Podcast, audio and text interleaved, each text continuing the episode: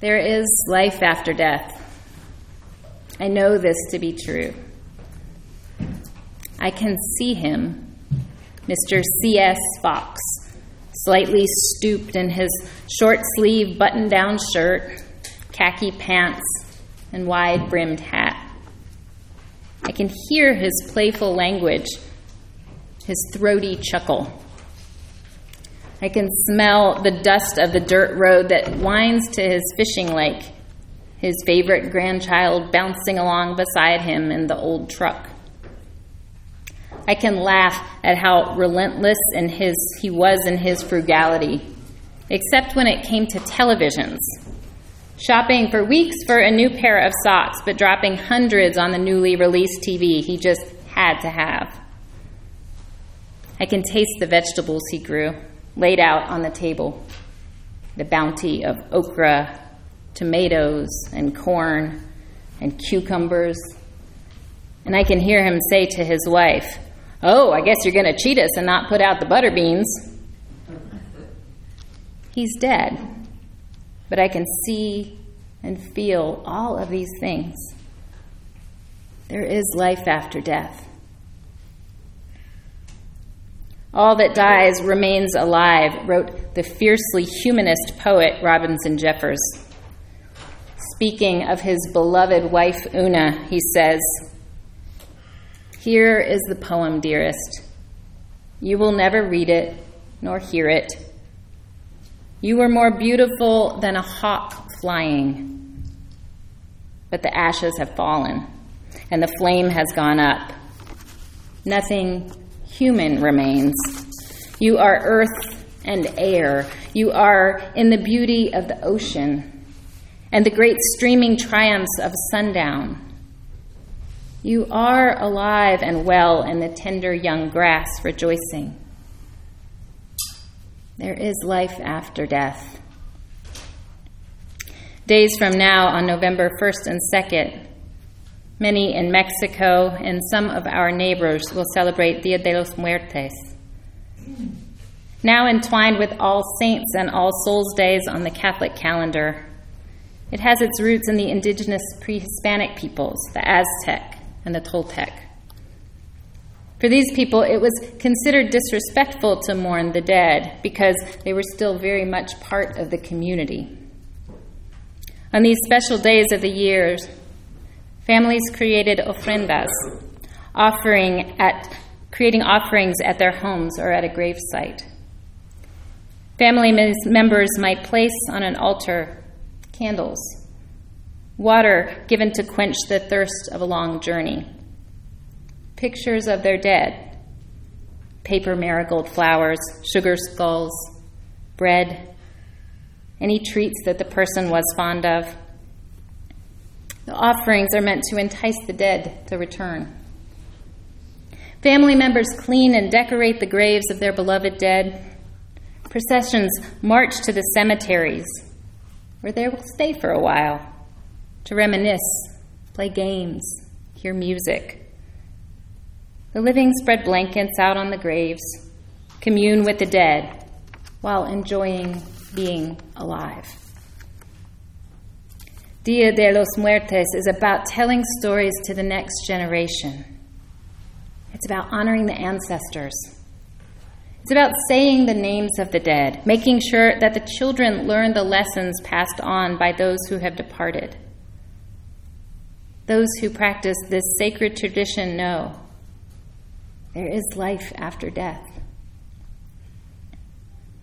All Souls Day and Dia de los Muertos remind us what we who are living already know.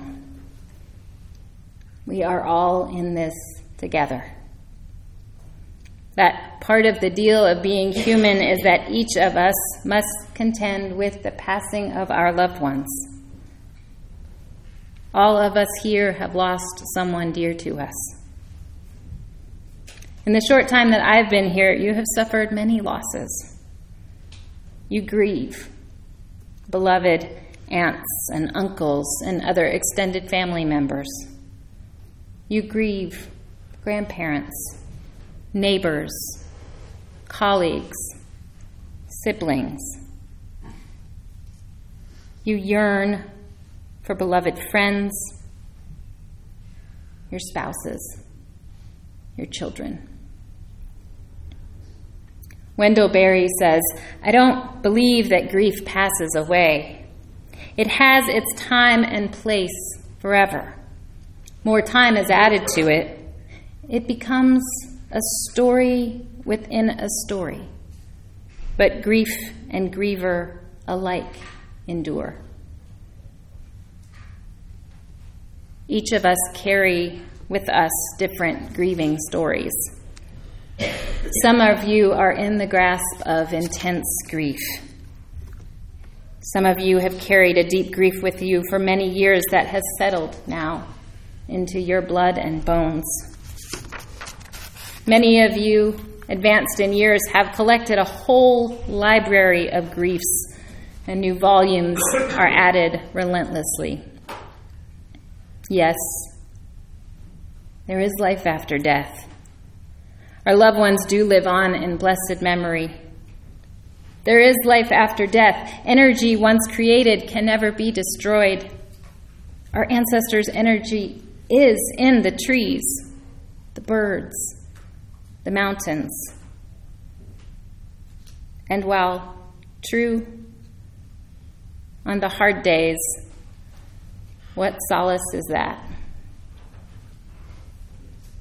I talked recently with a friend, a very bright professional woman, who, though thoroughly skeptical on a reference from another friend, engaged a medium to see if she could talk to her dad, who had died suddenly.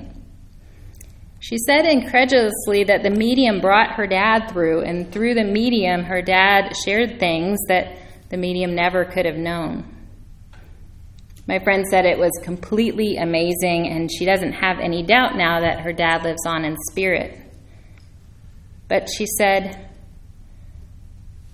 that doesn't mean that I can get a hug from him at Thanksgiving. She still longs for the fact of him, his presence on this good earth. Edna St. Vincent Millay said, Where you used to be, there is a hole in the world, which I find myself constantly walking around in the daytime and falling in at night. I miss you like hell. I hope that this place is a place where each of us can feel fully whatever is arising in our experience, including deep grief a place where we are not afraid of tears. The poet Adrienne Rich says there must be those among whom we can sit down and weep and still be counted as warriors. I hope that we all know here that grief takes what it takes, that timelines don't apply. For those of you who are grieving, I hope you will share your stories and your pain with us. Tell the stories of your dead. Remember them to us. Tell us of their gifts and tell us too how they hurt you and how you survived. Tell us what you learned from them and how you learned it.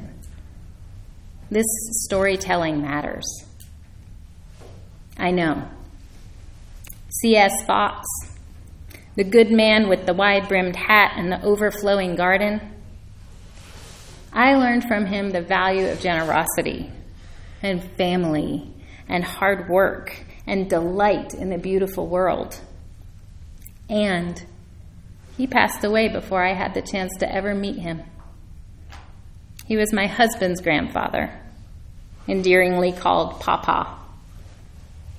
And over the last 17 years, my husband has told me and now shares with my child hundreds of Papa stories. Papa is part of us now because Jay keeps his memory alive.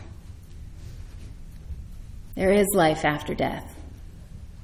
Today, we see that it is so. In remembering our dead, in allowing them the space to visit our minds and our hearts, in sharing their names and their stories, they live. I end with words from the Reverend Victoria Safford. She says, If the dead come back to haunt us, I believe they're begging us to tell the truth that all of us are human, all of us are mortal, and life is very short. It is breathtakingly short. And most of us are trying, despite sorrow, grief, and loss, to lead joyful lives, to some extent made stronger by our losses, or more wise, or gentler. And most of us are trying to lead lives that bring honor to the memory of the dead. Lives that will somehow smooth the way of those who come after us. All these children who we will never meet, on whom our lives depend. And under one sky, while we live, and restored to the same common ground when we die, we are one. We are one, with no exceptions.